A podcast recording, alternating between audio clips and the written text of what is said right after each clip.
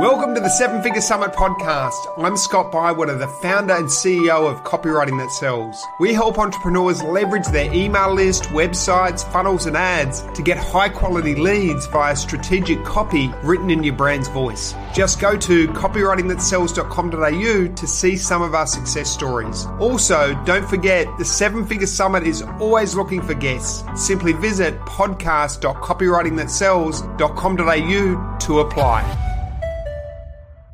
Hello, everyone, and welcome to this edition of the Seven Figure Summit, where we explore the challenges and the insights people get as they scale the summit to uh, to seven figures. And today we've got a very exciting guest, uh, Axel Meierhoefer.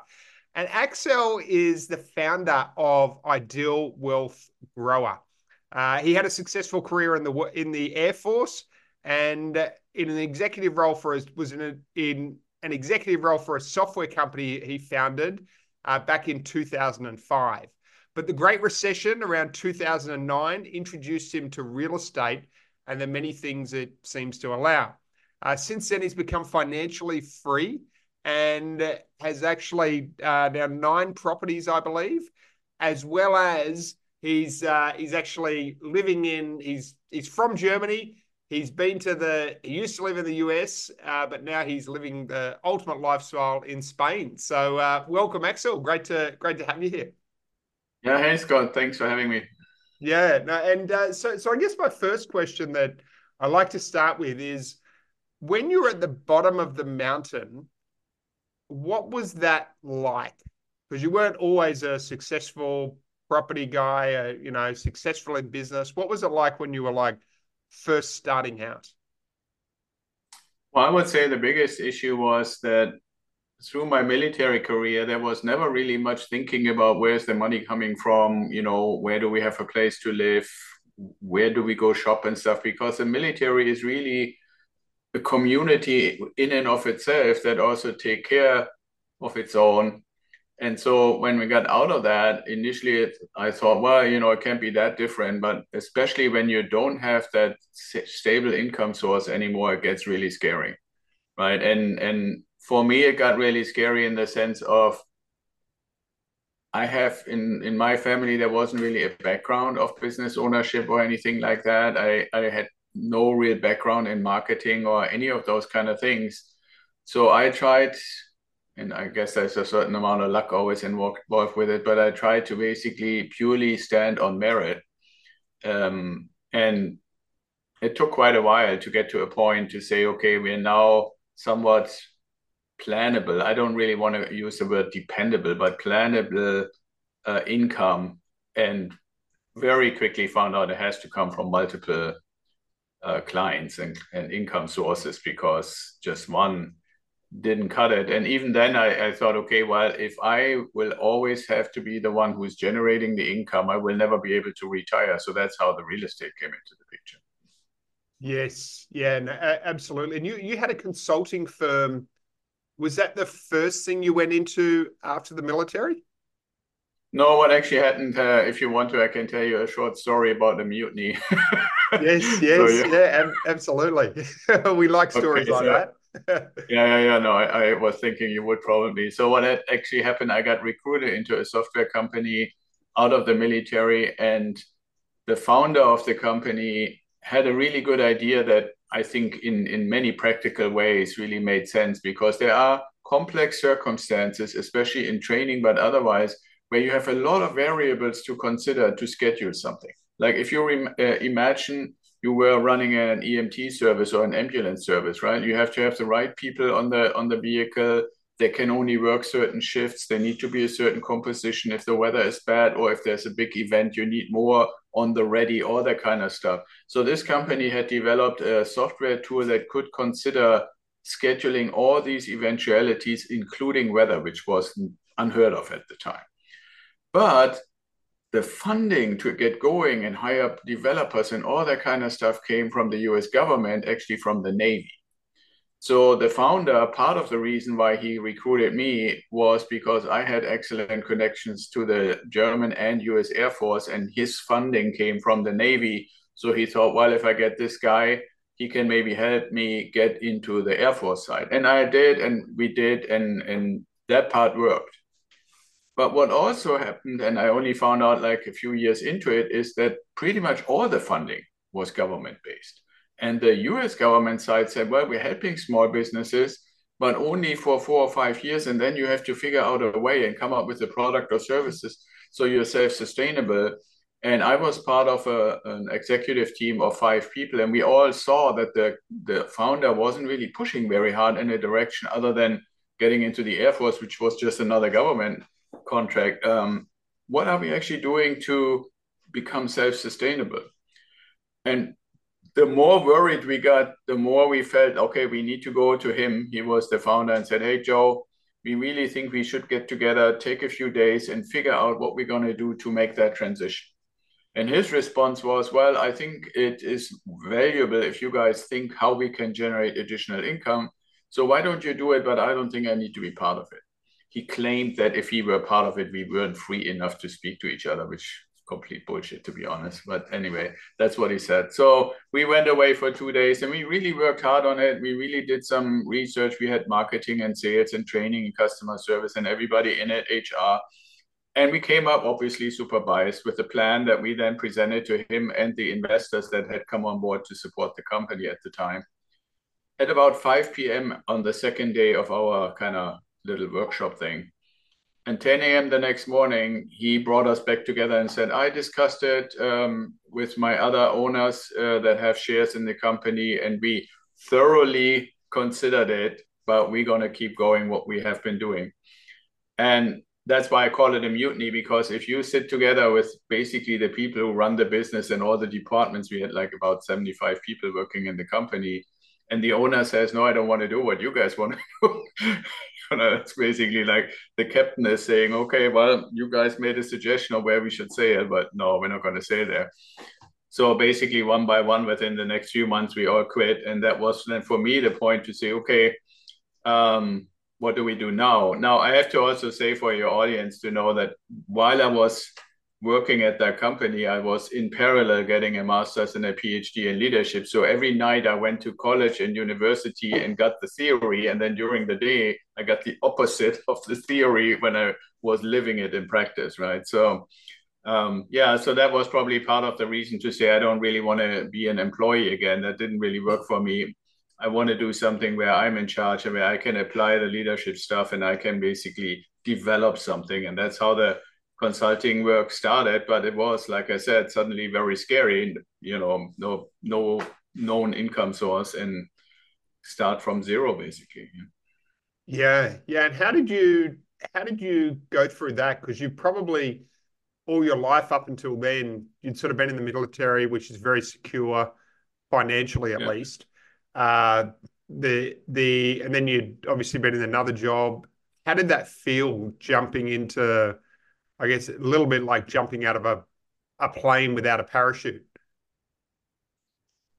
Yeah, I wouldn't know how it feels to jump out of a plane without a parachute. I've never tried that. But uh, um, I did it with a parachute because we had to learn how to do that for ejection yeah. seat training. Um, but um, yeah, I mean, the thing about it is you you find out, and there wasn't at the time a whole lot of social media stuff and so forth. Internet for regular people was still pretty new in 2005. For me, it was like, okay, where do you go to have a chance to get clients? And there was a mystery there, and I did a bunch of research, and I found, okay, there are organizations who bring independent people. We would today we would call it freelancers but at the time it was independent experts together for a project. And so a friend of mine basically told me that he had just been recruited into a project uh, related to the merger of um, Merck and Schering-Plough, two relatively big pharmaceutical companies that merged. And the project was Merck knew what it was good at, and Schering-Plough knew what it was good at. And when they compared it, they found there was kind of like uh, an area in the middle that they both kind of sucked at. And they said, okay, well, the way to overcome it, why we're now at this point where we have to reshuffle a lot of things anyway, is to bring some external experts in and give us some suggestions. And he said, oh, they're hiring all kinds of people and you know, you have the what what I was always known for was kind of like strategic thinking, right? And so he said, "Oh, you would be perfect for this." And so I knocked on the door of that company that had that contract and said, "Hey, you know, my friend said you're looking for people, and here I am, and here are my credentials." And he said, "Okay, yeah, we can try it. We give you a tiny little piece of it." And so they did. They actually found out that they sucked badly when it came to anything that had to do with marketing for a drug because the rules say you have to let the the um, in in the US the Food and Drug Administration know about everything, and so they put a, a, group of nine people, really expensive people. Like every hour meeting was like five grand for for a meeting just by salary, to determine how do they actually report any changes to the to the regulators, and. I give you the most egregious thing that actually ultimately got me a lot of praise is I asked them, give me example for the most where you feel like these nine people are really needed and where you feel they are least needed. And the most needed was when they came up with a brand new thing, kind of made total sense. The least needed was we oftentimes keep the same Christmas card. The only thing we're changing is the year, but everything remains the same. But even though we only do that minor change, because the name of the drug is on it, it still has to be reported. And so we have nine highly paid people here to basically approve the report for a Christmas card change. That was their explanation. And so I, this absolute genius idea that I came up with was to say, why don't you make tiers between the most and the least and the three in the middle, five tiers, and you decide how many people you actually need for that. They thought that was brilliant. I thought that was like so obvious. it was like funny well, but then what happened from that was basically that I thought, okay, I'm done. You know, this thing was actually right around the corner from you in Philadelphia, where Merck headquarters was. And um, I went back to Santa Barbara and thought, okay, that's good. And they paid, and let's find another client. And then they called and said, hmm, we looked at this and this process of applying these tiers. We may not have told you, but there are 750 people who need to learn how to do this are you any any in any way interested in training? And i was a flight instructor right in the air force. So i'm like yeah i can do training. They said okay well then why don't you come here and, and train our people step by step? And so for two years i flew santa barbara philadelphia santa barbara philadelphia spent a week there and trained like 750 people in this genius five tier system. Well and that's how you know from then you get a reputation. I claim among friends, I consider you friends, Scott, that at one of these trips in the middle of the night, somebody tattooed in invisible ink life science pharmaceutical industry, and 80% of all contracts ever after came from there. You know, so, it's it's interesting what you talk about, like the obvious, what seems obvious to you sometimes based on your experience, your background, your knowledge, is like a is like a amazing insight to others. There, there was a book written, it was a very short book. I think it was called Obvious Adams. I, would love to, after chatting with you, I thought oh, I need to revisit it and reread it again. But it gives like examples of that where like just the most obvious things are like, you know, total breakthroughs. Uh, so and and paying attention to the yeah to the to the obvious. So, but what people actually said that I was supposedly particularly good at, which I had never given myself credit for, was to ask questions that brought this out. Because after I asked a question, it was pretty much clear for everybody in the room that it makes no sense to have nine people sitting there around the table for an hour to approve a Christmas card. But nobody had really asked them, you know, what's the spectrum? So it, it wasn't really the genius of the tiered system. It was just ask the right questions and, you know, you then it kind of reveals itself. yes, yes, 100 percent. It's uh, it's very much. I read a book by Socrates once, and that was his whole that, that was his whole process. Is he would just ask questions, and it's amazing when you ask questions, you you almost get to the truth, right? In terms yeah, of yeah, absolutely yeah, getting that's actually the... where coaching comes from. I don't know if you have a lot of people that do coaching and mentoring on your show, but uh, coaching basically is is fundamentally based on what's called the Socratic method, where you basically keep peeling the onion until the person that you're asking questions to doesn't have an answer anymore. Yeah, yeah, and it, and it makes sense from a coaching perspective because there's a saying. Uh, it was actually a uh, one of my managers at a one of the first companies I work with. He said, when you say it, they doubt it, but when they say it, they believe it. And he was talking from a sales perspective, but it's very much the same in coaching. Like if you say, "Hey, this is what you should do," they probably they may have resistance to someone may have resistance to that, but if you coach them, then if you ask the question and they come to that conclusion, is that what you found? They're far more likely to to follow through. Yeah, exactly. Well, it also if you don't get satisfied with the first answer, but like from the get go, uh, expecting that you have to go five, six, seven layers in, right? Then, like after the third layer peeled away, people really have to get to the depth of the issue. Most of the time, in my, at least in my experience, and this goes both for the investing side as well as for the consulting side, um, people are aware that there are issues or there's a problem or there's something that needs to be coped with or something and they have in their mind one two sometimes three easy answers if somebody should ever ask. But when you get beyond that and say okay so i hear you say this. Now can you explain these two components that you just mentioned that are mainly influencing whatever it is and you in my in my dissertation i actually said when you as a coach get people to the point where they cannot quickly answer anymore, but they pause. The trick for the coach is to basically let the silence sink in. Yes. You know, the silence is really powerful. You just need to give it a chance. Right. And then you almost like if, if you had like super sensitive microphones, you can hear the gears running and, and trying to come up with something. And if you try to go one or two levels further, it can either become a breakthrough or it can sometimes also lead to a breakdown, which is needed. There's a cool book, you mentioned books, so I like books as well from a German guy called Otto Scharmer. It's called Theory U. And what he basically says, you want to go down all the way to the bottom of the U kind of also uses like this idea of the eye of the needle, right? And so you go down there, and when you really at that bottom point, then you can build up to whatever the new behavior, the new approach, the new idea, and so forth might be. And but it takes a number of layers and a number of um, sometimes sessions to really dig deep enough to to find that. Yes, hundred percent. That's and what was well, what was the sort of moment like you obviously got to, you were consulting.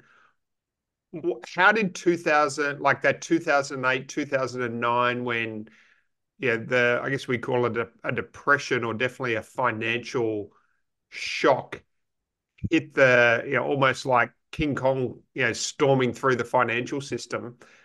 How did that impact you?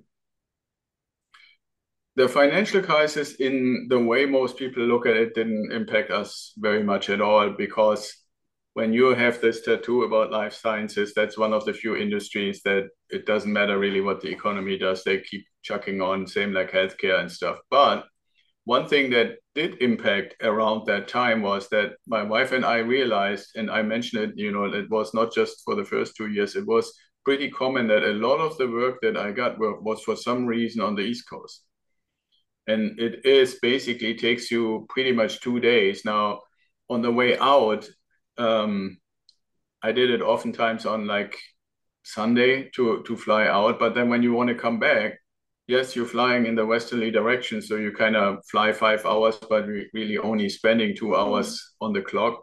So you know that that works a little better. But overall, I mean, you're two hours in uh, two days in the plane for a week worth of work. And so my wife and I talked about it and started thinking about it. Wouldn't it be easier if we were living somewhere closer where you where you can basically save at least a day or half a day of this travel time? And we looked around and, and found that the best location that we would be comfortable with, partially because we already knew it from my military time, was Santa Fe, New Mexico. So we decided to move from um, Santa Barbara area to Santa Fe but one thing in that sense, how the financial crisis uh, impacted us was not for the work, but it was for the fact that the house that we were owning and living in had dramatically lost in value. right? And so that started then the question, okay, well, it would make no sense to give up because first it was a lot more valuable just until the crisis hit. So we felt like if we sell it for this price, we're giving up quarter million dollars just there. So what can we do? Well, the answer basically was, well, we have to find some creative way to buy a house while we keep the other house, you know, and we don't have a job because every bank, um, you know, is, if to me, I'm still getting agitated about it even after all these years, where they basically say, if you don't have what the Americans call a W-2 income pay stub, you'll be treated completely different when it comes to qualifying for any kind of mortgage, right? So, but that got us basically started because we decided we rent the house and interestingly enough, most people that are uh, in some way thinking about real estate, when you have that crisis and a lot of people lose their houses because they were completely exposed with their with their mortgages, now they need a place to live. So it was not hard to find people to rent our house for a reasonably good rent income. And so we said, okay, we're just going to sit this thing out and we get the house in Santa Fe and do some creative financing and stuff. And that kind of got the ball rolling to say, hold it, that could be something that we could do more of, right?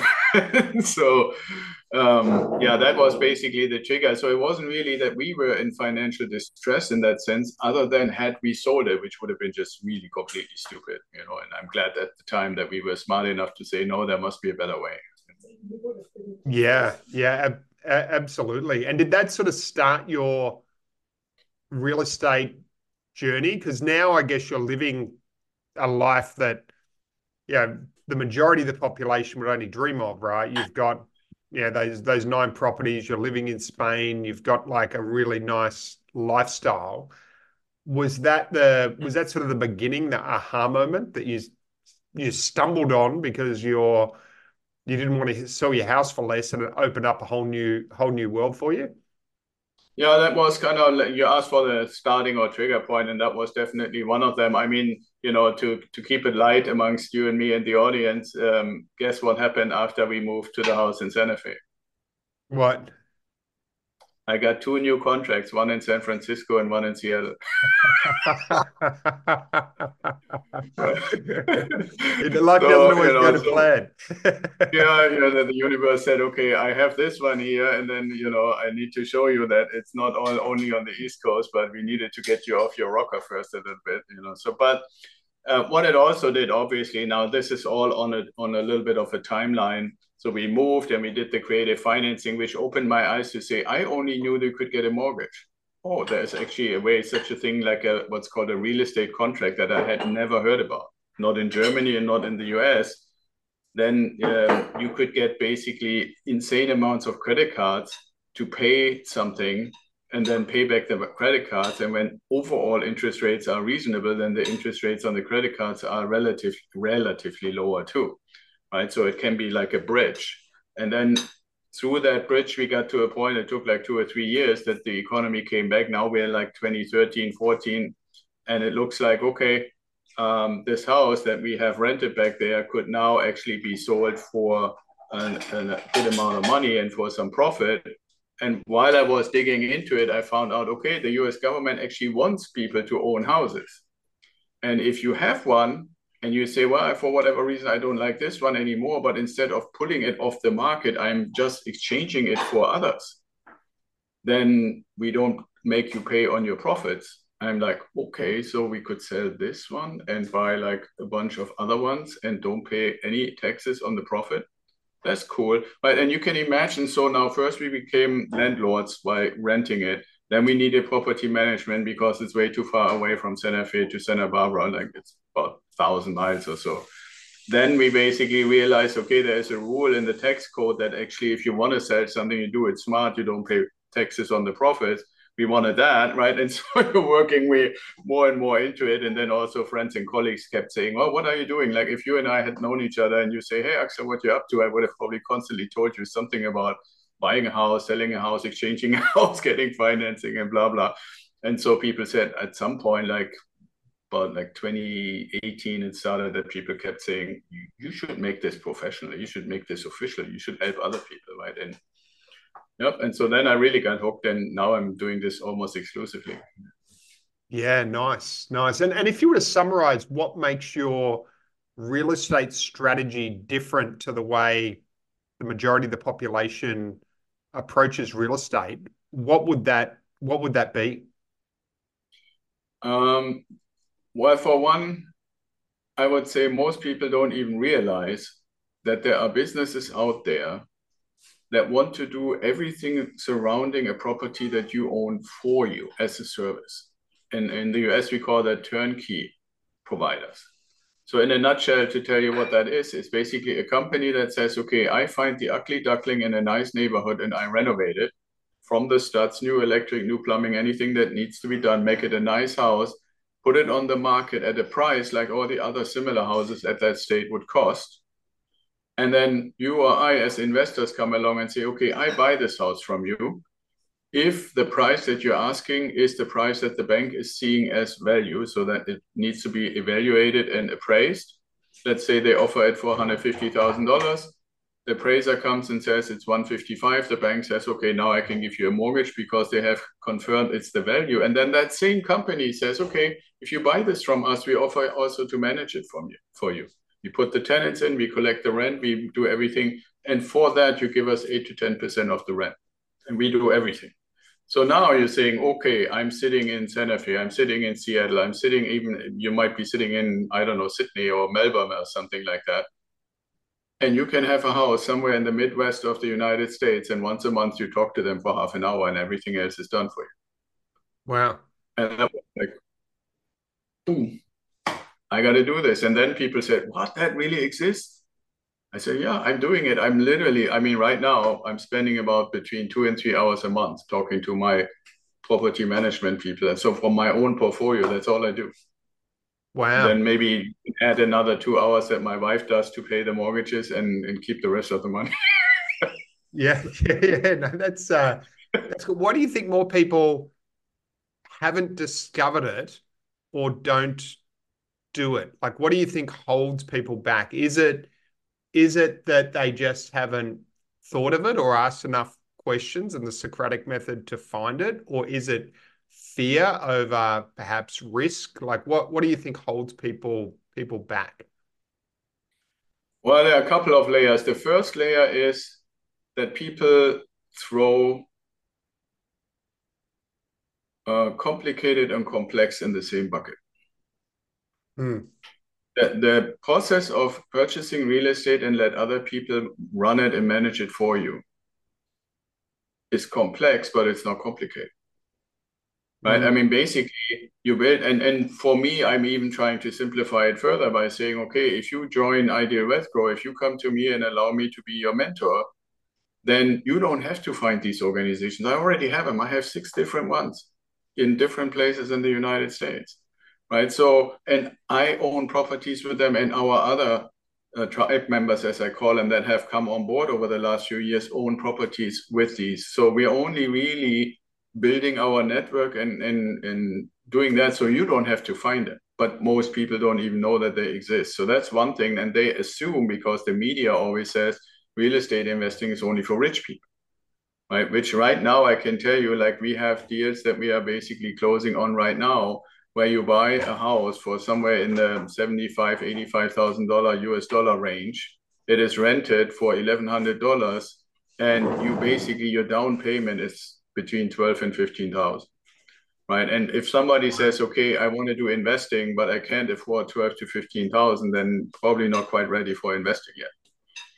Wow wow. Yeah that, that in australia you need a lot more than 12 to 15,000 that's um that's amazing. Yeah well i mean i think if you go long enough towards red rock there comes a point where you can you know so and, and i'm i'm using this as a little bit of a funny analogy because in the united states if you look at uh, the economic and, and population distribution it is not as extreme as australia but yes. you know when when i look at the houses that i just described as one of the examples that same house anywhere in California, Washington, Florida, New York, or so forth is 10 times that much for yes. price. What you don't get, and which is really where the trick is, and why people, I always hope if, if, if somebody says, you know, what should they know about you? Is I only look for performance, where everybody else only says, what's the price? right? So yes. if the price is 10 times as much, performance would only be equal if you could get 10 times that rent, right? So now we're going back and say, okay, I have this $85,000 house, I get $1,100 in rent. If you find an $850,000 house, is anybody going to pay you 11,000 in rent? It's no. If they could afford 11,000, they would buy themselves a house themselves, not rent from you. Right. Yes. So that's that's the idea and the, the fundamental things about performance. You need to dis disconnect where you are and where your investments are. And we are very easy and, and, and willing to do this when I say, okay, you want to buy Microsoft, you want to buy Amazon, you want to buy any kind of Australian big time company, it doesn't matter where they are on and which stock market exchange they're being traded. But in our minds and in the media, and I don't know, in our upbringing, we're being told if you invest in real estate, it needs to be so that you can go there and mow the lawn or something like that.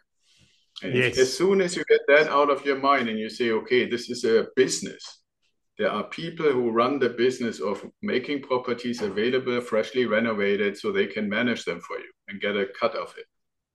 And you yes. be the one who owns them. As soon as you get that, then you can really easily come into I invite you, come into my arms, let me help you get you can pick whichever one you want. And I have all the connections, all the relationships for funding, insurance, uh, property management, turnkey providers, and anything and everything you would need not because I'm somehow special, but because I'm using them and have found them and developed them myself, and now everybody else can benefit from. Yeah, wow, wow, that's uh, that's amazing. What do you think? Like, because because most people want to crack that seven figure mark, they want to create financial freedom, all of that sort of thing. What do you think holds them back mentally? Like, you seem to have like just listening to your your story today, you seem to have that ability to ask questions and go deeper.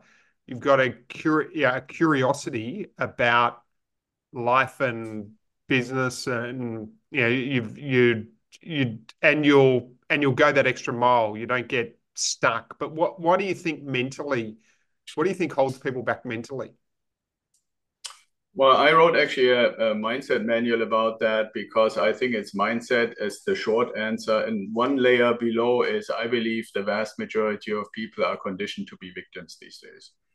Mm, yeah. What I want to get them to be and what I'm preaching and teaching and mentoring and coaching and everything is to become the creator of your own future. Yes. Yeah. Yeah. 100%. 100%. No, I, I love it. So, and if someone wants to get in touch with you and, because I'm sure you know there'll be people who listen to this and particularly some of the things you said about real estate and they want to get in touch with you and find out more about what you do and how you can perhaps help them. How what's the best way for them to do that? Yeah i mean if they see um, this on video they can see our the name of our organization is ideal wealth grower and so it's idealwealthgrower.com and if you go to the website you know, like if you spend 10 seconds, it pops up and say book a call. And if you wait another 30 seconds, you get hooked up on the lead newsletter. So that's basically the easiest way. I mean, you can also put Ideal Wealth Grower in Google or online or anywhere. And we, we're pretty much on all the social media, LinkedIn. Um, we own, yeah, mo- most social media platforms. You find us on Apple with our podcast and so forth. So Ideal Wealth Grower or idealwealthgrower.com is basically the easiest way. And one thing, uh, if you allow me, Scott, I want to say because sometimes people think this is only possible for people in the United States, but that's not true. Like we have clients from Germany, we have clients from the UK. We don't. I don't think we have anybody from um, from Australia yet, but the, it is not that this kind of investing is limited to to people in the US you can basically be anywhere and your asset like i said earlier can be in the best performing places in the us yeah no that's uh that's awesome. Well thank you so much for yeah, sharing your your wisdom your story and uh, and sharing it so openly and and generously uh, today axel. I really really appreciate you uh, coming on to the the, the seven figure summit podcast. Yeah thank you scott for having me. It's a great pleasure to speak to your audience Scott Bywater here, and thank you for listening to the Seven Figure Summit podcast. If you're a successful seven figure entrepreneur who'd like to share your journey on this podcast, please visit podcast.copywritingthatsells.com.au. If you got something out of this interview, I'd love it if you could share this episode on social media. Likewise, if you know someone that would be a great guest, tag them to let them know about the show and include the hashtag Seven Figure Summit. There's nothing I love more than seeing your posts and guest suggestions. Now, we're regularly putting out new episodes and content, so to make sure you don't miss any episodes, go ahead and subscribe. Your thumbs up, ratings, and reviews go a long way to help promote the show and mean a lot to my team and I. If you'd like to connect, go to copywritingthatsells.com.au or follow me on LinkedIn or Instagram under Scott Bywater. Thanks for listening, and we'll see you next time.